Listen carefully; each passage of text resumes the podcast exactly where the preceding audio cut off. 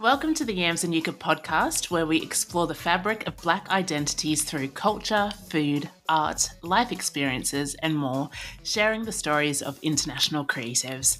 I'm Kamara. Hi, everyone. I'm Heather, and we are your co-hosts. Thank you to those of you coming back to the table, and welcome to all of our new listeners. We have a great show planned for you today. As always, we're going to start off with our appetizer, discussing today's theme, and after that, we'll bring our guests to the table. So let's jump into it.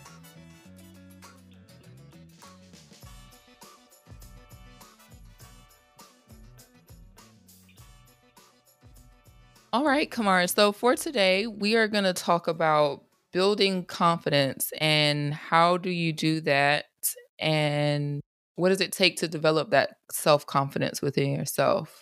Mm-hmm. I know for me, that is something I have not quite mastered. I suffer a lot from imposter syndrome. So for those of you who don't know what that is, that's basically like you don't believe that you are as great, or you don't believe as you're as great as what people may say that you are, or like what you're putting out there as far as your work um, and what you're hoping to achieve. So you know, I'm doing things and I'm just like, yeah, this is what I want to do, but I don't really think that I'm that great at it. Not that I'm not that great at it, but I just don't have that belief or confidence in myself that I'm deserving of being in certain places, or or that I've reached a certain level.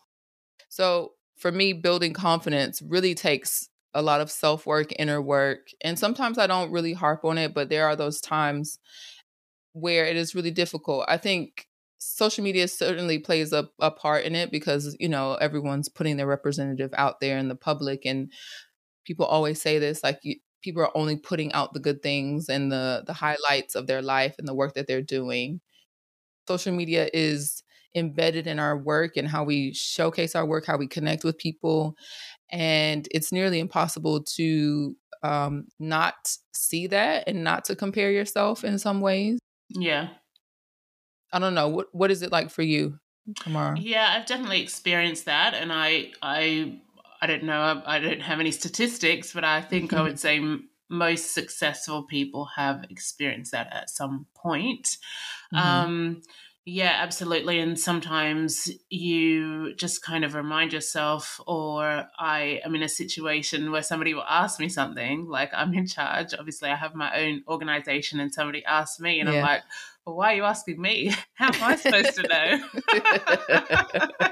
And then I'm like, oh, right, yes, I should know because it is my organization. Um, so, yeah, I think it's just it definitely is something that develops over time, and I have absolutely experienced that imposter syndrome. I think for me, how it's something that just develops over time, and having more experiences and just preparing and just reflecting on the things that you have achieved that are positive.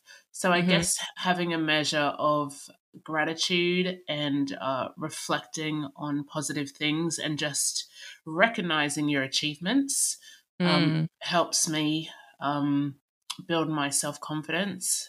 It is definitely still a work in progress, but I think that reflection and recognizing achievements is something that definitely helps, because even myself, you know, we've had the conversations where you'll be talking about something and and I remember when you mentioned the first time we did A Y, A Y D one hundred and you're like, mm-hmm. you know, that was so good. And I'm like, oh, yeah, yeah, it was. It was good. Was it? Yes, girl. I know. And like, you know, when you tell things to other people, like, you know, we did this event and um, they were awarded like forty scholarships. I think I've said this before as well. And they're like, they ha- they did how many? That's like mm-hmm. incredible, you know. And sometimes it takes a person from the outside, especially somebody that's not connected to the industry, to remind you of your achievements and how great they are. Yeah. But yeah, it definitely takes it takes work. Um and it takes it takes time. Um and and I personally have tried to make an effort to put that work in, to be reflective, to use a journal, um, and to acknowledge my achievements. It, mm. it helps, but absolutely it's still a work in progress. Yeah. And are there like any mantras that you say to yourself or have in your mind that keeps you away from sort of not believing in yourself and helps you to develop that, you know, that self-confidence? Yeah, absolutely. Because sometimes um, I actually had this moment, I don't know if it will translate, but um, I was away on holiday because I needed some time out, mm-hmm. and I was by the beach and I was sat by the water, and the water was just beautiful. It was turquoise color. It was crystal clear. Mm-hmm. And I really wanted to jump in because the water was just calling out my name, right? It was just mm-hmm. saying, Mara, jump in. It's beautiful. And just incredibly, all these reasons why I shouldn't jump in came into my head. Like I just thought, oh, what if there's rocks? What if I hit, hit myself on the rocks? Um, there was like this island I could see in the distance that I wanted to swim to. And I said, what if I can't make it? What if boats come? And mm. I was just, I, w- I was very aware in that moment that I came up with several reasons as to why I literally couldn't jump into this water, which made no sense. And all of a sudden it just hit me. Um, and for me, it was very profound. It just came into my head saying, but Kamara, you know how to swim.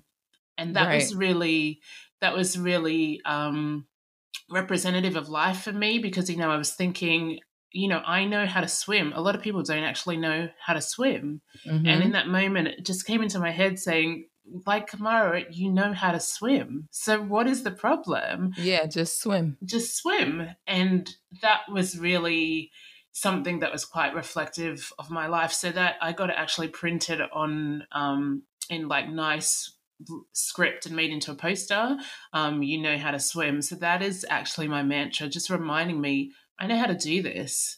I've done mm. this before.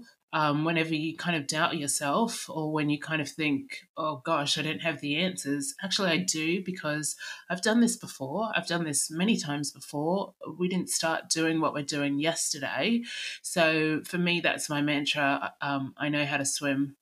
That just reminds me and just brings me back into um, not being anxious about something um, because I just remember, actually, I've done it before and it worked out fine. And it's going to work out fine again this time. And I know what I'm doing because I've done it before. I've said it before. I've been in a similar experience. Obviously, nothing is exactly the same. Right. But, you know, these things that we do, especially for me with teaching, choreographing, running events, leading groups, I've done all these things before and had success with them. So why is it going to be any different this time? So, yeah, so that's something that really helps me, reminds me that that we that I can do it. Exactly. Exactly. Yeah. Well, I think that's a great place for us to stop, continue on and invite our guests to the table. Just going to keep reminding ourselves, we know how to swim. Mm-hmm. We know how to do this and we can. All right. So we're going to take a short break. And then when we come back, we're going to invite our guests to the dinner table. We'll be right back. Welcome back. It's time to introduce our dinner guests. We have writer, activist, and entrepreneur Nick Makoha here with us today. But before he comes to the virtual table, I'll share a little bit about him. The founder of Obsidian, Nick Makoha is a Ugandan poet and playwright and based in London. His debut, Kingdom of Gravity, was shortlisted for the Felix Dennis Prize and nominated by The Guardian as one of the best books of twenty seventeen. A Cave Canem graduate fellow and Complete Works alumni, he won the twenty fifteen Brunel Prize and twenty sixteen Derricotte and Edie Prize for his pamphlet, Resurrection Man. He was the twenty nineteen Writer-in-Residence for the Wordsworth Trust in Wasafiri. His play, The Dark, was directed by J M K Award winner Roy Alexander Wise and shortlisted for the twenty nineteen Alfred Fagan Award. He has been involved in T V marketing campaigns for Voices Nationwide celebrating fatherhood and the Gillette Being a Man digital campaign for the Southbank Centre. His poems appeared in the New York Times, Poetry Review, Rialto, Poetry London, Tri-Quarterly Review, Boston Review, Callaloo, and Wasafiri. Let's welcome Nick to the table. Welcome, Nick. Hey, how you doing? Nice to, well, be with you. Virtually. Yes. Yeah, yeah. Yeah, we're so grateful to have you here, and it's amazing to hear um, about some of the fantastic work that you've done, and I'm excited to hear hear even more. Thank you. Yeah, same. I mean, Nick, you and I briefly met. It's been a couple years now um, since we've last seen each other. And yeah, it's great to hear more about you and to get into some of your work. But before that, we're going to get to know you a little bit more personally. So mm-hmm. yeah. here we go. Yeah, absolutely. So I know that you were born in Uganda, you've lived in Kenya and Saudi Arabia, and now you live in the U K. So the first thing I want to want to know, or that I'm curious about, is where is home for you? Hmm, that's a good question. Um, it's a question I used to ask myself a lot. But um, I guess, I mean, there are many answers that home isn't really a place. Home is the people you're with.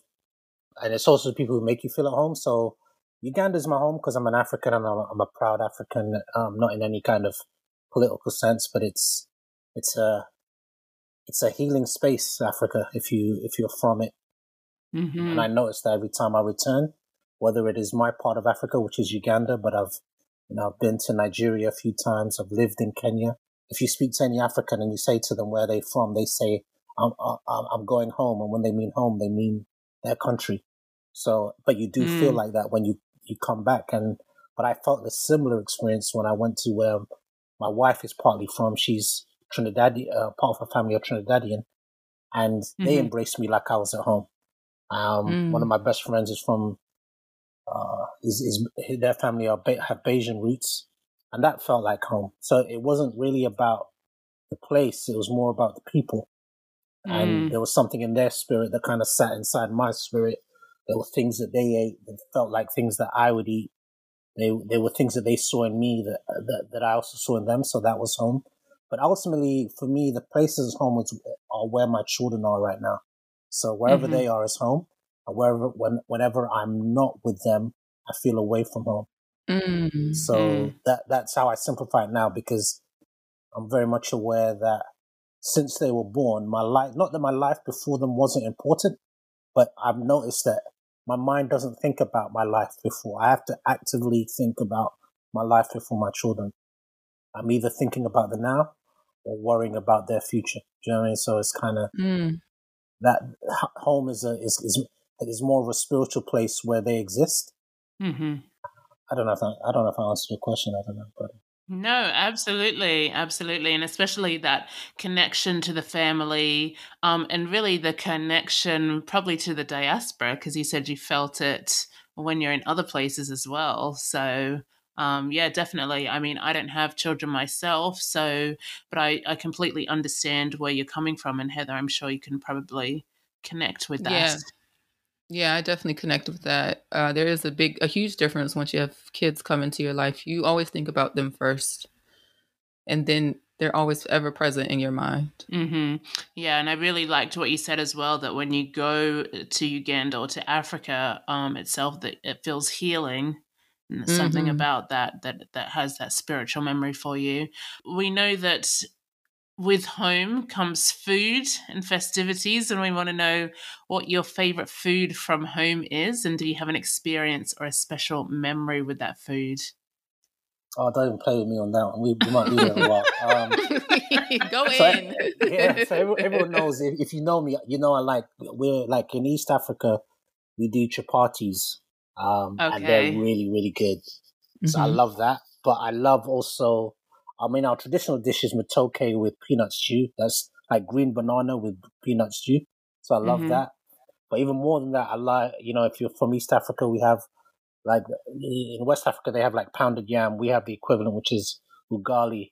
And you have mm-hmm. it with, um, with uh, what you'd call kale, but it's really, we call it sukuma wiki, or get you through the week. So that's kind of mm. like a staple food, but it's delicious. And then mm. to go with that is like, we do like roast meat, uh, you know, you can roast goat meat or whatever, roast pork, but that roast meat, and usually you have that with a beer. Like I don't really drink, but if I have a roast meat with a beer, I'll drink, because the two mm. are like made in heaven. And you have it with like tomatoes and onions and hot pepper, and then mm-hmm. you, you kind of eat with your hands. And I like the feeling of being in my country and eating with my hands. And then, oh my God, I forgot about that one. Yo, like, go if I had to, like if I had to be a vegetarian, I'd have to go to Africa, because they do like these. It's just, it's just, it seems like they're like red beans, but uh-huh. yo, I, you have it with like ugali or whatever you want or rice, but I could eat that every, like when they cook it at home, I was like, you know, I, I was like, if I had to live on this the rest of my life, I'm good. And then, yo, I think I forgot that one.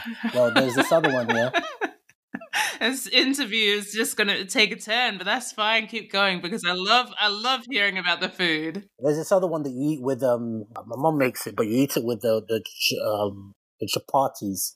It's it's another, like it's like lentils. Mm. But it's delicious. So if I had to be a vegetarian, I'm doing it the African way. In fact, I even bought like there's a I've just found yeah in South London a Ugandan restaurant. And when I found mm. that out during, you got to understand what I just did. I just said to you, I found that during COVID. I was like, you oh, know wow. what? God loves me, you know, for real. Can't go all the time, but they, they like they do the roast meat, they do the, the ugali or whatever. But yeah, man, I was just like, yes. Now they just know me. Like when I'm when I'm making my order, boom, it's me. Boom, it's let's there. Go. Yeah, uh, the Nick special. Nick special. You'll have to share the name of that place. But but saying that, I do love I love I love African food in general. Like I'll eat most any because African food is just it just reminds me of Africa. You understand? Mm. Like like there was a place in Nigeria I went to when I was in Lagos, and it was like a fast food joint, but Nigerian food. And mm. that shit was dope. It was like being an American diner, but with mm. Nigerian food. I was like, you know what? God is cool. I was like, mm-hmm. and, and I, I love the process of having to wash your hands and then eating. It just seems yeah. like, oh yeah, yeah, this is my this is my shit right here. Yeah. You know, so, so yeah, man, and and they like yeah. So anyway, there's many things, and oh my gosh, I forgot this. Yeah, yes, they do like I like we do pilau rice, and we do mm-hmm. they also at this place they do jollof. I love jollof rice. Oh mm-hmm. my God! Who makes it best? This we like to ask people. Who makes it the best? I'm gonna tell you. Look, I, like I can't make it that well, but Nigeria make it good. But let's be real, Sierra Leone is, is the one I think. Okay. Oh, I haven't. I haven't had any from made yeah, by someone from Sierra Leone. I think that's where it started. That's where they say it started. But the right. Nigerian friends will kill me. Ghanaian friends will kill me. But look, come on, it's all yeah, good yeah, food, yeah. man. It's good. It's that's kind of like saying who's the best: Jordan, Pippen, uh, Curry. Look, they all play ball. You know yeah, I mean? yeah. As long as it goes through the net, nobody's complaining. Like when it when it comes here, you think you're gonna complain. Hmm. Is this from Sierra Leone? You're not. You're just gonna chew. You know? mm, there have been some arguments. On your palate. Yeah. Nah, it's listen. It's good. Like everyone is different, but it is good. Like you're gonna stand when you're here, and then you go there. That that's like it's like, that's like mm-hmm. going to the south of heaven and then the west of heaven. And people say which which is the best side of heaven? You're like we're in heaven, Joe. We're in heaven. You, you're right. You're right. You're right. So when I hear them arguing, I, I, I just look at two angels and I think, you're a bunch of idiots. I'm going to eat, I'm going to eat what, whichever one. I say, why don't you just all make a bowl and let me test it out for you? That's the best way I could say. Yeah. I think I think I have to, um, I'm going to take claim for some of the Sierra Leone one. Like I'm not from Sierra Leone, but my name I've learned over the years is popular in Sierra Leone. So whenever people meet me from Sierra Leone, they think, you know, I'm from That's there. Where I'm, you're one from. Of, I'm one of them. Yeah. But I will tell you, they make the one of the best peppers, pepper sauce. Oh my gosh. I like pepper in general. That's the other thing I forgot. Ooh, my, listen, me and pepper. Oh my God. I love it. I love it. Nick, you can have us talk about food all I night. Know. And Nick, I don't even if you know if you've realized, but you've only actually answered half of the question as well. Oh, sorry, I'm, so... I'm sorry. what's, what's the second half? Are you going to eat it? Okay, yes. The answer is yes. No, the second half is, um, do you have an experience or a special memory with that food? Now, by that food, you're going to have to pick one of those things. A special memory. Uh, I don't know if this is a special memory, but I used to go to boarding school in Kenya. And um, my uncle, when, when he was alive, he died of meningitis back in the day. But my uncle, when he was alive, he would be the one to take me to school. And it was kind of like my father figure because my father wasn't around. My mom was living here. Um, and he made an effort. So he had a big job. But he would shut down everything for that day just to take me to school. So he'd go to work, but when it was time to take me, he would pick me up and he would make sure that the servant, the house girl, would make me like a stack. When I say stack, I mean a stack of chapatis. Like everyone knew. Like, so if I was coming back, it would be the same thing. Oh, he's coming back. Make sure that there's a stack or chapatis. And I, I, I guess for me, I mean, I, I love chapatis, but that was just a sign of his love to me, or mm. a sign of his fatherhood, so, or or sign of his care. And so I guess for me, there there's the, the, the taste of chapatis, which I enjoy, but also that part of that is my memory of my uncle. His name was Mike, Uncle Mike. Uh, yeah, I'd say that's probably the best memory, because um, um, and one one particular was when he, I think I'd done really well. He said, because he said to me, "Look, do really well, and your mum will get you a a, a bike, a B M X." So mm. I came back expecting like chapatis, and and he, he took me into the into the dining room, and there, sitting on you know in, in the corner, was a made up B M X. So because nice. my grades were so well, so I guess that is probably my, one of my best memories. Mm, yeah, nice. Those chapatis really fed you to get those, yeah. those good grades. That's right. That's good right. Motivation. Good you motivation. To, uh, yeah, it's probably what got Barack Obama to be president. He was probably eating chapatis as well. So true. You know, I, I don't. I don't want to say nothing, but you know, it's the greatness. That's where it comes yeah, from. That's right. That's right. You're revealing all the secrets now. Oh, the country well. Inside of secrets. Yeah, that's right. Well, that's a beautiful memory. Do you have any other significant memories of you, you know, growing up in your childhood or um, adolescence where you feel like it really shaped who you are today? The one that probably got me here, which I didn't know at the time, was um, um, I had a maths teacher in one of my boarding schools, and because I had to move from one boarding school to another, it's kind of like learning a new language and new people because they're all in different places. So you're always this, you're always the new person. And you mm-hmm. and I, I sounded differently from everyone else. So I'd just come from living in Saudi Arabia in an international school where I'd been there for two years, and my accent had changed, not intentionally. I don't, I don't, you know, because like there were only four black people in my in my school in Saudi Arabia, of which no five black people, of which two were my brother and my half brother and sister, and the mm. other two were were brothers. So that we we were the only black people in that space. And we, you know, we went to this American school. So then when I came to this other school, I didn't sound African. I didn't sound English. I sounded American, and they, they I stood out like a sore thumb. So once again, there was this maths teacher. He kind of took me under his wing. And so my grades had slipped because, you know, you had to learn a whole new way of learning. And my grade improved because of him. The first grade to improve was my maths grade. So that that that uh, my maths grade was amazing. Everything else was was trash. But he died of a heart attack a few um, a few years later, and that that floored me. And I remember crying, and um, I did. I just needed something. To, I I don't know why I felt so close to him. I didn't realize it at the time because mm-hmm. I was just going to school. But when he when he died, and we heard about the news, I had to write him a poem. Um, I, I, I'd never outwardly expressed myself as a poet. I, I didn't come out as a poet, if that's the term, I don't know what it is. But um, that was the first poem I wrote for someone, you know. I mean, my mom says I wrote poems before, but that was the first poem I wrote for someone outside of myself, if that makes sense. Mm-hmm. Mm-hmm. So I think that was a significant time. Now looking back, I realized, you know, that was the birth the birth of something. I, it didn't seem like the birth, but after that, I remember, like, when I was writing the poem, I was crying, and one of the girls in the class, she, they grabbed the poem, and then all of a sudden, the poem was in the, the was put into the, the the yearbook. It was read at his eulogy. It was, you know, all of a sudden, I became the poet. You know, they everywhere would go, they'd say, "Hey, Nick, you're going to this school to recite Shakespeare. Hey, did we go to church?" And they'd say, "Hey, Nick, read us a poem." You know, so I just became the poet.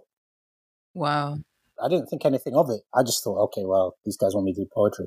I didn't realize that this would eventually become my life. Wow, that's beautiful. That's really, really beautiful. And you mentioned living in Saudi Arabia and living in Kenya, and then now you're in the U K. So can you kind of take us on that journey of how you came to live in so many different places, being originally from Uganda? Yeah, I mean, well, my country has only been ruled by dictators. So uh, my mom and dad were studying. Uh, I think they had separated at this time, but they were studying. My dad had mar- married again. And I was, I think I was living with my dad. And my mom was here uh, studying a PhD in Leeds. Mm. And at that time, the dictator in, in power was Idi Amin. and the, the Ugandan regime was crumbling. And, you know, um, my mom must have been like, yo, I've got to get my son out of there. It'll be, it'll be, it'll be similar to, imagine what happened to America just a few weeks ago, but it was happening um, all the time for seven years, eight years. And then they're saying, yo, I think the American nation is, is at its knees. So my mom was like, you know, I need to go there. Wow. So she got there, smuggled me out. So that's why I left Uganda. And, and if we didn't have such a volatile situation, I, I probably still would be in Uganda, or my, my life would have been a, um, a, a totally different trajectory. So that's why I came here. My mom wanted the best education for me. Um, she, you know how, how African parents are. So she was mm-hmm. she was working every job she could to get me into re- a really good boarding school here. Uh, that that was too costly, so she eventually took me to a boarding school in Kenya. Um, and then it was just kind of my mom and dad, like, you know, they they both wanted to have me. So I think I lived in, I came back to England for a while, for about a year. Then my dad said, no, he, he needs to live with me. And my dad was a doctor, so he was in Saudi Arabia. So I lived with him for about two, three years. Then we were about to come back here with his family. He also, he's, he's also an African man, and they also want a great education. So the school we were going to, ironically, is just up the road near where I live. It's called Royal Russell. It's a really expensive school. Mm-hmm. Yeah, they actually found an equivalent school that was in Kenya, and that that was where that math teacher was. It's called, it was, back then it was called Imani School, which means, I think it means faith or hope um, um, in Swahili. And um, so that's why I traveled back and forth so much. It was kind of moving between parents or between boarding school. And the first exodus was, you know, run, um, running away from a dictatorial regime. And my mom wanted me to be safe. And then, and then I came back when I, you know, when I was about seventeen, eighteen, and I've been here ever since. Wow, that's so interesting. So interesting to have been taken to all those places, um, or to have, have experienced all those places, and how that must have shaped you. And so, thinking about um, your choices now, how does your culture influence the choices you've made throughout your life? Well, I mean, I think I'm luckier than most in that I've seen many different types, type parts of the world. So I've I understand on some level, and I say this generically, but an African experience, but I also understand East African experience, and can dif- differentiate it from, say, a South African or North African or, or West African, which e- even inside of that has its own differentiating experience. I also understand this world is very biased. We live in a Western world uh, that mm-hmm. is white-centric, and I mean that in, in, in, in just a pragmatic way. So I've lived in Saudi Arabia, where I've seen what a what a Muslim is, and they're they're lovely people. I've seen them at their best, but it's weird how we live in a world that after nine eleven, everyone I, I remember everyone was kind of wary of, you know, people who are different from them. And I think mm-hmm. the advantage I've had, because I did it at such a young age, I'm aware that people are different. I'm a, I'm, I'm aware of the beauty of that difference. You know, I, I think I mean a few writers I want I want to kind of prop up poets, like, for example, like Warsan Shire and um, Safia Eliho. I, I love their work because it reminds, like, I mean, they're great writers of their own right, and I have to give props. So that prize that I won, the Brunel Prize, it was a joint win with Safia. I can never put her name in because it just doesn't allow me enough space for my bio, but it's not because anything other than that. But, like, they remind me of East Africa. They remind me of home when you say what is home. And so it, in my poeticness, they are part of my home. They would never, I don't think, Like one time I think I shouted out, I, I love you, Safia, but what I was really trying to say is that when you when you read your poems, I feel like I'm at home. Mm. Or I feel like there is a there is a listening. Even though my experiences are not hers, she's she's a Sudanese American uh, f- uh, female. I'm a, um, a Ugandan African male. But there's a lot in what she says or what Wilson talks about. I feel like I feel like these people could understand me, even though I might never, even if I'd never met them, just hearing their work, I feel like there's a connection.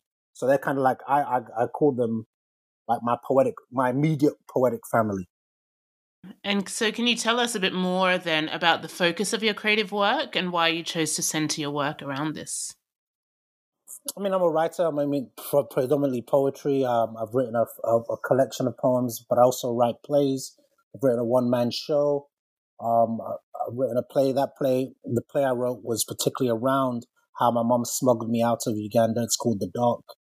Um, I'm trying to, I'm currently writing the script for that as well, because this potentially could be a film.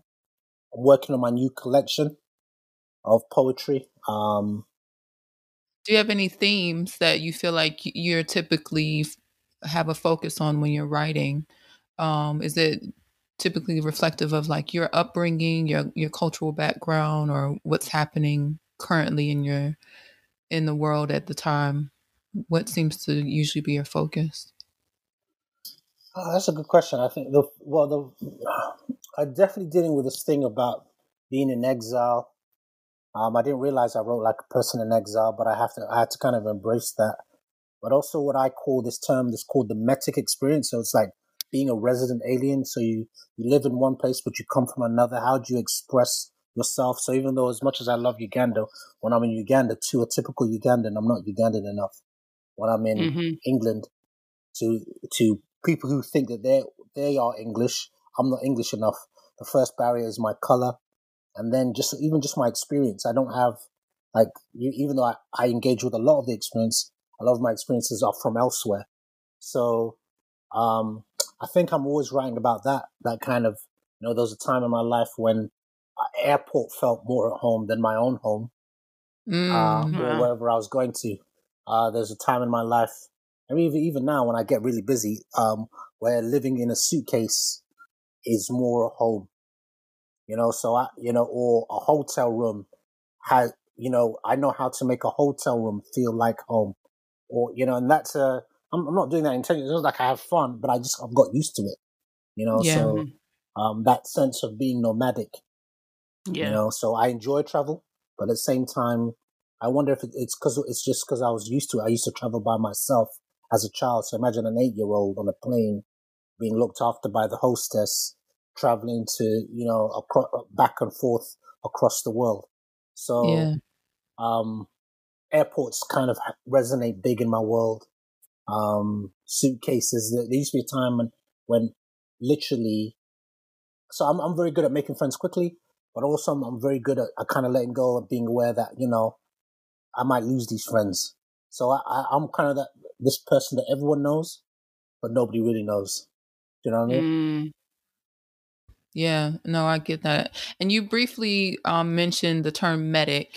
Can you just explain that a bit? And I know that you're working on a digital archive of these experiences. Yeah, I mean, uh, the term, I mean, uh, the first time I heard it was at, at Senate House in um, in London. Um, at um, there was a, There's a conference that happens every year for T S Eliot, the T S Eliot Summer School. And Bernadine Evaristo, the lady who just won the Booker Prize well, last year, not, not the present winner, but she she got me a free place. She literally emailed me, said, "Hey Nick, there's a free place. Do you want it?" I was like, "Like if she if she says there's a free place, you don't say no." So I said, right. "Okay." Um, and then they used to have talks in the morning, you know. And then all the people, who, all these big brains who know so much about Eliot, they've written books and essays and papers and stuff like that. So they they would have these talks in the afternoon. And then this lady mentioned the word metic, and um, I'd never heard it before. And it was something that Eliot called himself. So we celebrate T S Eliot as the godfather of contemporary poetry in, in, in the U K, but actually he's an American poet. He's from mm-hmm. Boston, and mm-hmm. you know, even though they they'll probably claim him now because he's so amazing, but uh, but what he does in his life is that when he comes here, he he said he writes a letter to his brother saying, "I'm finding it hard with this English life, this metic experience." So he he he he felt like an alien in this place. And over time, he becomes more British than the British. Mm-hmm. Right, you, you hear it in his voice. He he he he gets rid of his American passport. He gets a an English passport. He, you know, you hear it. He, he's the guy who wrote Cats. That's you know that's that's a, an English standard, as it were, in place. Yeah. Um. So I just thought, yeah, this is. I wonder if I could tap into what that experience is, because I can relate, but I want to know what it is for Black poets. That was my mm-hmm. locus. So I wanted to interview Black poets. So I interviewed people like, um. Dinesh Smith, uh, Malika Booker, Terence Hayes, um, former poet laureate Rita Dove, uh, lady who ran, who spoke, not this recently, but who spoke at Obama's um, inauguration, the poet Elizabeth Alexander, um, mm-hmm. Anthony Joseph, Kyle Chigonia. I wanted to speak to them, and I wanted to build these interviews that I'm going to keep working on, you know, to do, because what I realized, that's how I develop my work. I look at my, you know, my Ugandan self and my English self, and I say to myself, how can I tell a story? Because usually what they do for black artists is they homogenize us. So mm-hmm. we can only tell one story. We can only tell the black story, you know. So if there's a great black poet, it's the black poet or the black comedian or the black art, you know. So I'm like, no, how do I learn how to tell a story that differentiates me from a Warsan Shire, from a Roger Robinson, from, uh, you know, whoever else, T S. Eliot, you know. So mm-hmm. you know, if you think of Shakespeare, Shakespeare never had to, never had to ask, answer questions according to his identity. Yeah, you know? no, he he was just he was just asked questions based on his work and his artistry. His work, right? So, so, so, how do you equip an artist such as myself to be able to write without that that necessary burden? And that's what I'm trying to understand um, in in investigating the meta experience, because there's something that Eliot figured out that is useful to all poets, particularly black uh, poets of color. But I'm looking at particularly black poets. Excellent, and you've you've showcased your work internationally. You've had things published um, in different mediums as well. What's a memorable, sorry, what's a memorable experience for you having work shown internationally?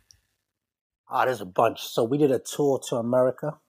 Um, a bunch of U K writers with an organization called um, Speaking Volumes, um, and that was really good. It was like um, Johnny Pitts, Bernadine Evaristo, Roger Robinson, myself, and loads of other. Um, I can't remember the whole list, so please, whoever was on that list, please don't don't kill me. But um, that we did that we did that tour twice. It was so good they wanted us back. Um, but what it was, it made us aware that like the the black voices do not know each other well enough. Because um, when we went there, they, they weren't aware of us, but when they but when they, we went there, they wanted us back, right? So that was a really good experience, just to understand what the gap is, but also to be received well. Another really good experience, I did a tour with Roger Robinson. We did a, a, a tour of both our books, so his book, Portable Paradise, my book, Kingdom of Gravity. We made it into this thing called The Mixtape. And we did mm-hmm. a really uh, beautiful event. I think it was in Copenhagen. And, like, you know, we'd been touring the show a- around the country, and we'd had a few international, this was one of our international gigs.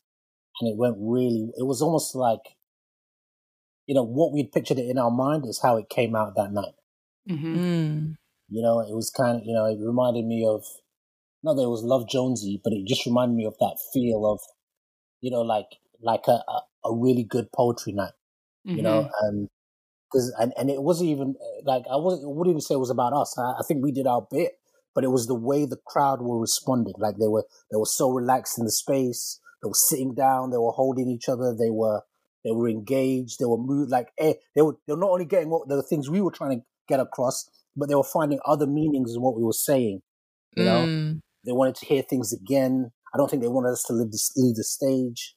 And you know, when you can, at times when you're performing, and you can feel a heat from the audience, and you, and and they move like a breath. That's what it felt like. So that that night was was like I, I had to ask Roger. I said, "Look, Roger, was was that was that me or was that good?" Was, nah, that was so... nah, it was it was like wow, because you because I was like, I, did I just make that up? Because sometimes you right. can imagine this was amazing, and people are like, yo, that was rubbish. Yeah, it's like when you do a great speech and then you suddenly, oh, my breath stinks. You know, like it was like, but um, but my breath was fresh and they were fresh. Yes. And what does that do for you? Like, I know for some people that can inspire a whole other body of work. So what was it like leaving that kind of experience and then coming back to, you know, to you, coming back to Nick? I think part of it, I mean, I just listened to um, a podcast today, and I think an important part of what an artist needs is confidence. And uh, in this talk, the lady was talking about a lot of the confidences that we show are superficial confidence, mm-hmm. you know? What the real confidence is belief. That's root confidence.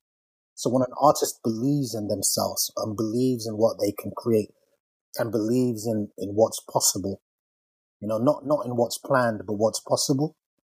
Yeah. And so what I noticed that it did for both of us, you know, as as confident as we outwardly perceive, uh, uh, appear, there's an internal confidence that you're really trying to build on.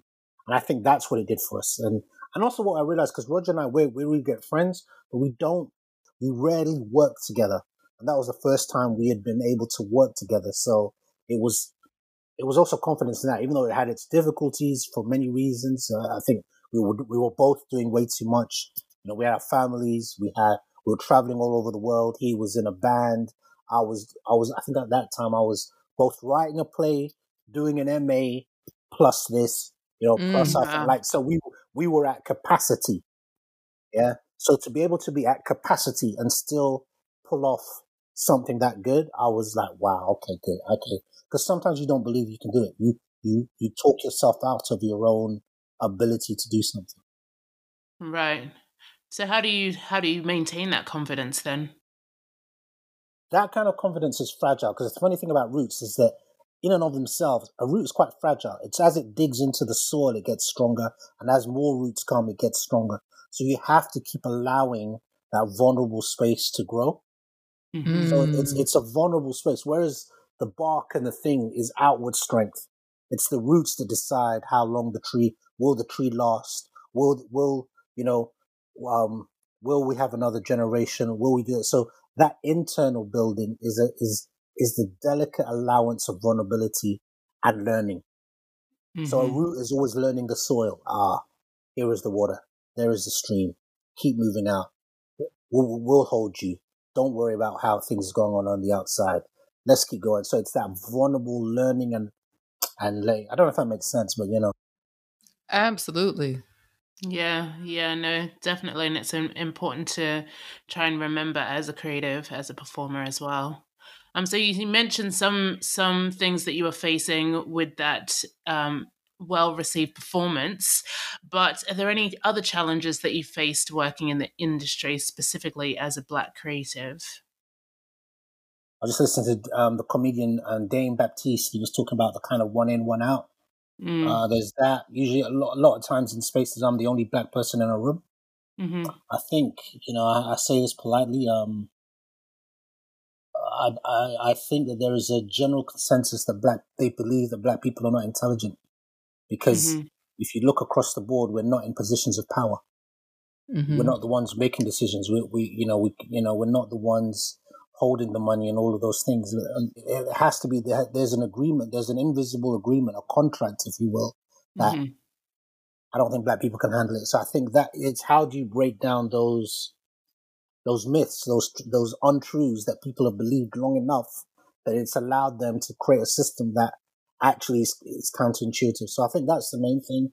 Um, but at the same time, you know, art is important. That's how culture is made. And mm-hmm. so what you re- what you notice around the world is that people hold on to culture. All the elites hold on to culture. Why? Because they know that this is how our, our, our people are remembered. Yeah. You know, so at the same time, they hold on to culture, but they also take from our culture. But they don't allow us to contribute in it, not just financially or economically or, you know, but there's there are other ways, you know, how do we allow our communities to feel like they have access to it? You know, you know, how, you know, people in my community should feel that they have access to the National Theatre or, you know, the National Poetry Library or, you know, you know, the National Opera House. But if it feels like a place that only belongs to a, to an elite few who have a certain type of, um, amount of money in their bank account, then it, is that really art for the people? No. Mm-hmm. Mm-hmm. So I think that's no. that's the problem. That's one of my problems. I don't mean to be political about it. I just mean it's just commonsensical.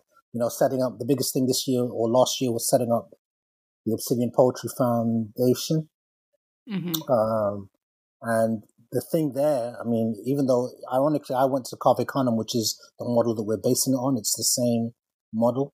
Um, so I have to give a lot of props to Cave Canem, but um, you know, fifty people in a Zoom, fifty Black poets in a Zoom, had never seen fifty Black poets in a Zoom. That imagine that wow. in the twenty-first century. Wow!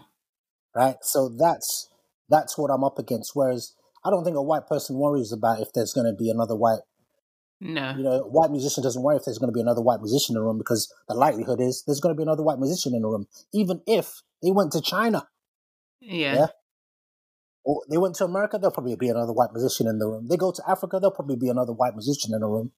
And even then, even if they didn't, they'll probably find them their way up to the top. And that is the dilemma. You know, so yeah. I had people crying in a Zoom because they hadn't even seen another black person. And it was at, at that Zoom that they saw another black face. Now that's what's going on for black people, just in the arts. Mm-hmm. Yeah. What does that do to your mental health? You know? Yeah. And you, you briefly have mentioned Obsidian.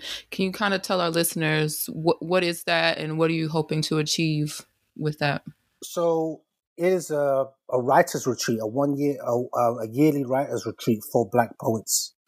Um, it's based on a writer's retreat that I was um, privileged to be a part of called Cave Canem, that's celebrating its twenty-fifth year. We invite fifty poets a year to come and do masterclasses with five tutors. So they, they get to see, do a workshop each day with one of those tutors. We, we just did our, our first one last year in November. And we had uh, over one hundred forty people apply. We were able to give spaces to fifty. But we want to keep in touch with that. You know, they were all from all over the world, by the way. So we want to keep in touch with our those who didn't make it. We want to. The most important thing, we want to be sustainable. So um, mm-hmm. I don't want to be an initiative. I don't want to be just a, a flash in the pan. I don't want it even just to be, you know, something for me. I'm trying to do what Cave Canem did for me. Cave Canem is based in America. We're here in the U K, but we're trying to just create a safe space for black poets to to excel. Because if you if you can't see yourself, you can't be yourself. Mm-hmm. You know, if if you're not given room to learn, how can you learn? You know, um, and I think a lot of people just give up because there is no there is no way in. You know. Yeah. I should have started it sooner when I finished Cave, um, but it, it, what triggered my activity was the death of George Floyd. I mean, I knew, I knew about these deaths already, but mm-hmm. that the world, a that the world, you know, that that you. that the world would allow us to watch the death of a black man as if, you know, as if it was just uh, almost like entertainment. Because that was murder. That was murder. And it was played back for everyone. Like, I don't think they would do that for a white. Mm-hmm. Like, yeah. I, I remember when a, a, a white man got, deca- American man got decapitated. They wouldn't allow it to be shown on television. But they allowed George Floyd to be shown on television. Yeah. And many others. And that yeah. is... And many others, and that's that's the lack of dignity for the black body, because to them they just think they're just telling news about black. No, you're you're you wouldn't do that for a white body. You wouldn't show them being murdered on television. You would say no, you can't. We we we are going to turn the cameras away. But what is being described here is this, and that's coming from what we call the the reporting fraternity. Mm-hmm. You know, so if it's if it's there. In a place that we were saying, you know, these are the best of the best, then it is everywhere, you know? So, yeah, that, that's kind of what triggered me. I mean, sorry to get a bit passionate there, but yeah. No, but it's good to be passionate. And, you know, things happen at the time when they're supposed to happen. So, true. Yeah. Very true. Yeah, so it was obviously the right time for you to get that started last year. Um, and it sounds like an incredible program. So thinking about that, it, you know, it's something that inspires poets. What advice would you give to anyone wanting to pursue a career in writing, poetry, or creative entrepreneurship? I think the first thing is find out why you love it. Because, you know, as we've seen, the world can be just taken away from us by a, by a virus. You know, I know people have found it hard, but the thing that's got me through is, is my love for poetry. So I'm still thinking about writing poems. I've been writing poems, but I get, you know, like, I get why I love it.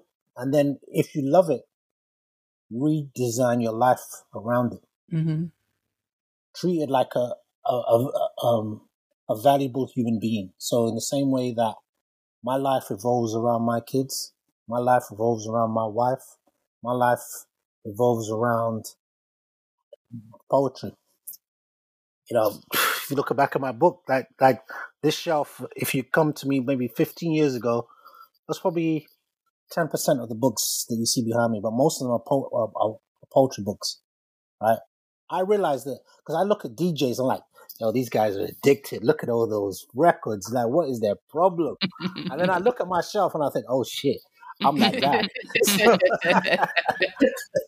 Right? You know, cause, and every time I do my tax return and I look and I say, yeah, I didn't spend much money on books. And then when I see what I bought, yeah. I'm like, oh, okay, all right, fair enough.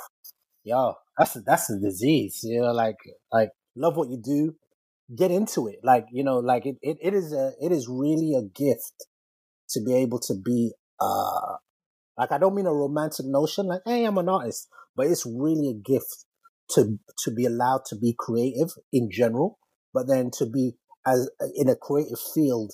You know, so you can be a lawyer and be creative. You could be an architect and be creative. Forget that. You could be a doctor and be creative. But I'm talking about to be a writer, to be a poet. Like when you get the gift of it. So um, I, I look at it in the same way as, you know, we've been isolated because of lockdown. Like I, if I said to you, hey man, so if we're going to go tomorrow and have lunch in the park, that lunch would seem so beautiful because we haven't mm-hmm. had it for such a long time. Yeah. That kind of relationship to language, to poetry, is how you have to be about whatever you want to do in life. You have to get that. If this was taken away from me, mm-hmm. I would miss it. It would mean something. So don't do it like begrudgingly or complaining about it or whatever. Do it with the joy it deserves. Mm-hmm. Or e- even when it's difficult. Like, I don't enjoy it every day. Like, I go read a book, but I'm like, yo, I get to be a poet every day. Every day. Once you get that, once you're on that level, it's then about craft. So it's like, I can I can make you, you know, like I like my food, I could cook you that food, but then you want to learn, okay, how do I how do I make these the best onions? How do I learn how to cut that? that? That's part of it. Okay, how do I saute these onions? In the same way with poetry, okay, I read that book and it, it did this to me. How do I make you, somebody else feel like that? I, I've had that feeling. How do I translate that? So that that's the craft of it, you know? So you got to learn to love it, then you got to be willing to work at it. You know, whether or not, this is not even about publication or whatever. It's the joy of doing what you do. You know what I mean? And and sometimes we, because we live in this digital age, this Instagram life, this this TikTok life where everything is about showing a kind of pseudo glamour, you're always trying to push to deliver something as opposed to appreciate what you have. Mm-hmm. Yeah. So I don't know. I'm, I'm not trying to be like go on anybody. I'm just saying like, The the real the real where the real energy is. So the real energy isn't in the like going back to that tree isn't in the branches. The real energy is in the roots, which is also one of my favorite groups, but that's another conversation. Absolutely. So what would you say is the biggest lesson you've learned from working in your career? Keep at it. Keep at it. Like um stop watching the world, stop complaining about it. Stop. Um, this is just me personally. When I'm talking to you, I'm talking to myself. So there are times when I didn't, I didn't keep at mm. it. There were times when I was, a, I was a complaint. There were times when I was more concerned about what other people are doing, how are they getting those opportunities. I'm not interested in it. I'm not that I don't want opportunities, but the only way I, when if you see me doing something well, it's because I've been working at it. You know, mm-hmm. you know, not not work. Like I'm not just talking about networking. That I'm talking about. Oh, like if I show you my desk, I've been reading. Like just before this, I was watching a film. Just before that, you know, I was writing some notes. You know, just before that, I was talking to my my supervisor. Just before, you know, the, for that, I'm talking to my poetry buddy. Just before that, I ordered a book. Like I'm, I'm, I'm at it. I'm at, I'm, and I'm not the only one. You know, so keep at it. And there'll be times when it looks like you're not getting anywhere. Just keep at it. You know, um, all all the people I admire, if you, you know, our contemporaries, that's what they're doing. They're just keeping at it. Whether whether good, bad, or indifferent, and and a lot of times when they keep married, it's it's it's in their hardest times. So this is a hard time, you know. Learn something, keep keep going. So I've, I've done, done some courses, I've taught poetry, but I'm also t- I'm also learning poetry. Yeah, that's really solid, and you know, it's really about that consistency where you give yourself the space to let those roots grow. If you stop, then you don't allow that. that vulnerable space to arrive. You don't allow for that growth to happen underneath internally before you can show up top all the branches and the stuff that people that you're seeing other people do. And also what people don't understand is that because we live in such a volatile world where it's so easy to jump into many things, mm-hmm. it means you can't build anything. So if you're always changing or stopping, once you, you it, it, it requires a lot of energy to start. So if you're always starting something, you're you're expending a lot of energy. Yeah, so mm-hmm. it's like taking rolling a, a boulder up a a hill. If if I'm halfway up the hill and then I say, ah, you know what, stop, yeah, then it has to roll back down the hill. Then I have to use all that energy to get myself to, ah, and then and why you, what, what's better is just to say, look, let me just keep at it, let me just keep at it. It's, move, it's moving slow. Let me keep at it. Let me keep at it. And then when you get to the top or to the top of that point of your life or whatever you're doing, there's the other side of the hill where it can roll down, and then you go up to a bigger hill. But you've got to keep at it, otherwise you'll never move past that first hill, that first hurdle. And I think the other, I mean, to go with it is to get that life is hurdles. So right now our hurdle is COVID. You're, you can only measure success by the hurdles you overcome. There's no point calling it success if there's nothing to overcome. A lot of times I realize my idea of success has been one where there are no hurdles. So you run, you're always trying to do the perfect race. And you think, actually, this race is probably going to be messed up. But if I make it to the end, what a success. Or if I still went on to do it, even though I knew it would be difficult, that's the success. Excellent. You've answered one of our questions that we didn't even ask you. Oh, sorry. No, but that's amazing. That's amazing. It's all valuable information. And we've learned so much about you and your, your path to where you are as a successful writer and entrepreneur.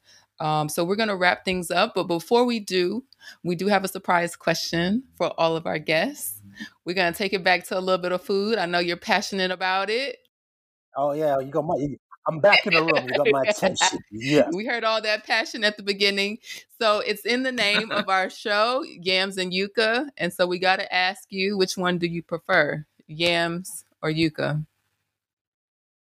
I think I'm a yams. Yeah? And how do you like them cooked?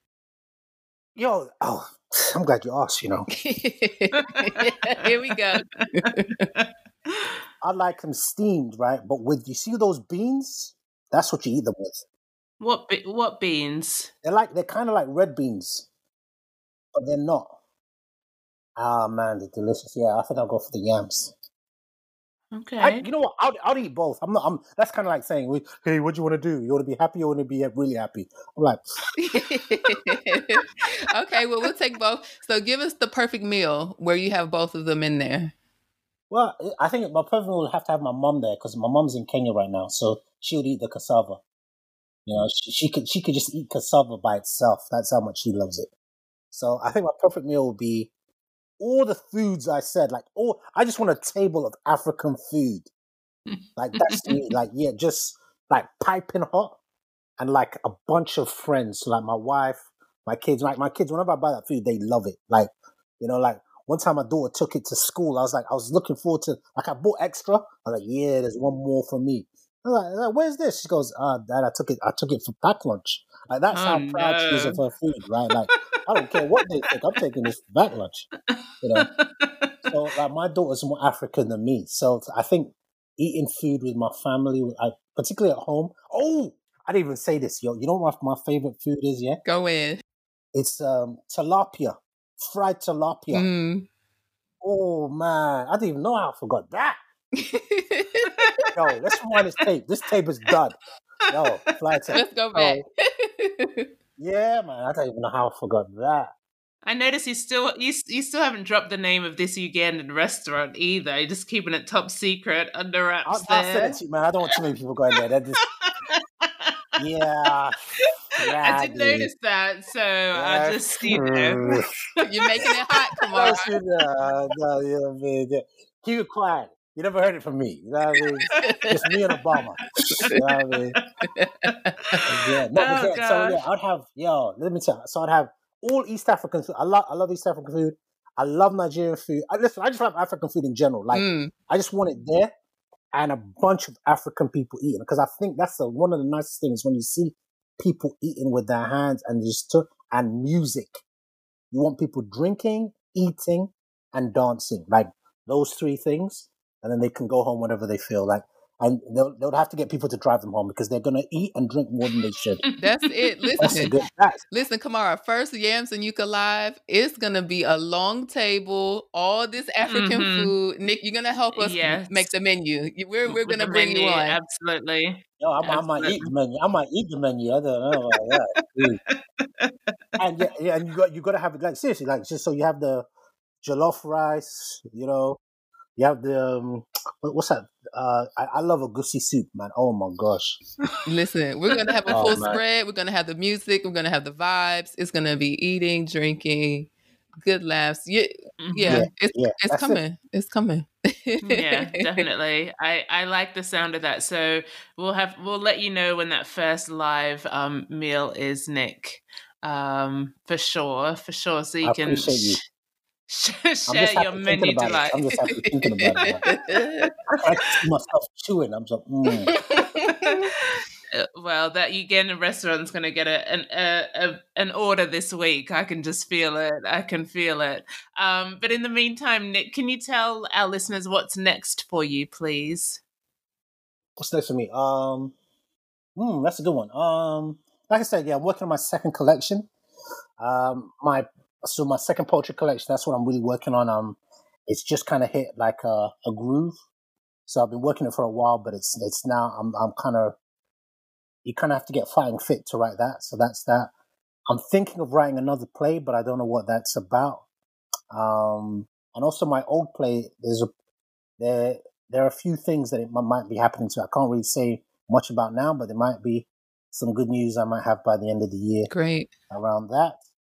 And then we want to do another Obsidian, like, so that's the thing every each year, every year. So I'm really trying to secure the money around that. I mean, I need to be a little bit more open. I need to get a place where we can have people donate, because I've, I've, a lot of people are kind of reaching out to me saying, how can we help Black poets develop? Where can we put the money? So I need to be more proactive. But, um, you know, just, you know, we're just trying to get through that. So those are my three main parties, the book, you know, you know, what's happening with the, this play, and helping um, those poets. But I know that other people aren't faring as well. So I'm, I'm, I'm trying to tr- see if I can make sure that whatever work that's coming my way, other work I can trickle to other writers. Yeah, it all sounds really amazing though. Um, so how can listeners learn more about you and your work, please? Hit me up on the Instagram, um, on the uh, Twitter, stay in touch. Um, I haven't been communicating much, not because there's not much there, but it's just that I've been trying to I'm doing what my friend said to me. He says, like, we can protest on the outside, but actually what you do in your community is a lot more important. And, and I have some friends here in my local community. They're they're doing amazing things. Like, they're working with kids in the community, like helping them learn, help you know, like stuff like that. So I'm trying to do like I'm in my um they're they're impressing me. So I'm trying to do similarly with with just poets. Nice. So I'm really trying to help all poets in general. Um, I, lo- I love poets. I love writing, but particularly Black poets. You know, I just want some equity in the game. You know, so. Yeah, absolutely, absolutely. Well, Nick, I have to thank you for sharing your journey with us as an international writer and entrepreneur. We are certainly looking forward to sharing this with our listeners, and I'm also looking forward to getting that hot tip about the Ugandan restaurant once you send over that message. Please, listen to that. We'll keep it under wraps. Don't worry. The the listeners will have to do some some investigative uh, work on their own exactly. to get to that place. But thank you so much, That's Nick. It. We cannot wait to get our live party going with you when we can finally bring everyone around the table. And we're looking forward to sharing this with everyone. So we're going to take a quick break um, to digest everything that Nick has shared with us. And then when we come right back, we'll indulge, indulge in a little bit of dessert. We'll be right back.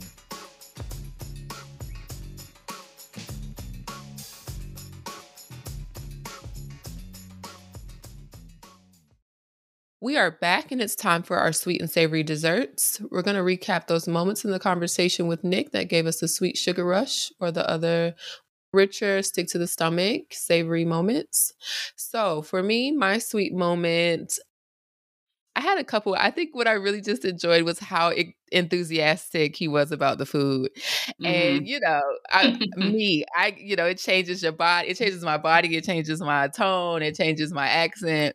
And so to like to get all of that energy from him about food, it was just so fun. Mm-hmm. What about you? Yeah, I had the same one. Just he was so excited about food. Like, we literally could have done the whole interview about just food. On food. Mm-hmm. And this uh, very special, not to be disclosed restaurant uh, that serves Ugandan food.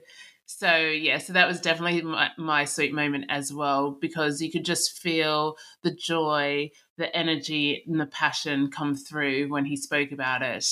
Yeah. Mm-hmm. Mm-hmm. Yeah. And what about your uh, sweet moment? Or sorry, your savory moment? Um, my savory moment, so I wrote down a few things um, because he had a few motivating words, mm-hmm. I would say, and one of them was to keep at it.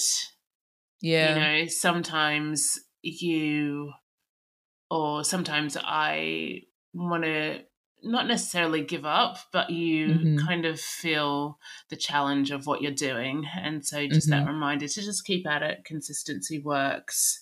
And um, and another thing he said is do it with the joy it deserves.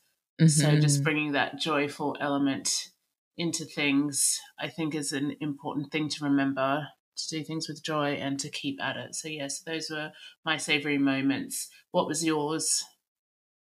Yeah, I think the the to keep at it is really one of mine. I, I actually was thinking about that for myself, and I'm definitely going to use that to help me. Like when I get, like you said, in those moments where it's a challenge, I'm going to use that to just to remind myself to keep pushing, because it can get, you know, especially we're still in it. Like a year later, mm-hmm. there's not much difference from last year when we were in lockdown. Like it just no. feels like it's never ending. So definitely in times like this where we have multiple challenges coming against us, apart from mm-hmm. like the the I don't want to say normal or everyday ones, but you know, the pandemic is an extraordinary challenge. So that's just going to sit with me. But I also wrote, if you can't see yourself, you can't be yourself. Right. And we've had a couple conversations about visibility and like what it means to see yourself, you know, in the mainstream or out there doing great things and seeing successful people who look like you. And to hear him say that again, and even in that way, like what it kind of signifies the impact of seeing people who look like you in places that you want to be, and that mm-hmm. empowering you to be more of yourself and to stand in your authenticity, and like all of the kind of things that we have discussed with our previous guests. It's like that, that phrase kind of culminated all of that into one nice package. Mm-hmm. Yeah. That really hit for me. Yeah, that was good. And it's interesting how uh, a lot of sentiments keep coming up with the different people that we speak to. So mm-hmm. Mm-hmm. yeah, it is a, a good reminder, yeah. and um, and a good a good thing to reflect upon as we finish up our episode. Absolutely. So that is it for today, and we'd like to thank you for listening. Please let us know what your sweet and savory moments were using the hashtag Yams and Yucca. That's right. Don't forget to tag us at Yams and Yucca on Twitter and at Yams and Yucca Podcast on Instagram and Facebook. Alternatively, you can email us at yams and yucca podcast at gmail dot com. Again, that is yams and yucca podcast at gmail dot com. Yes, we want to hear your thoughts on today's conversation. Let's keep the discussion going as always. So please feel free to share your stories as well so that we can add them to our Yams and Yucca tapestry. And we will chat with you guys next time. Bye. Bye.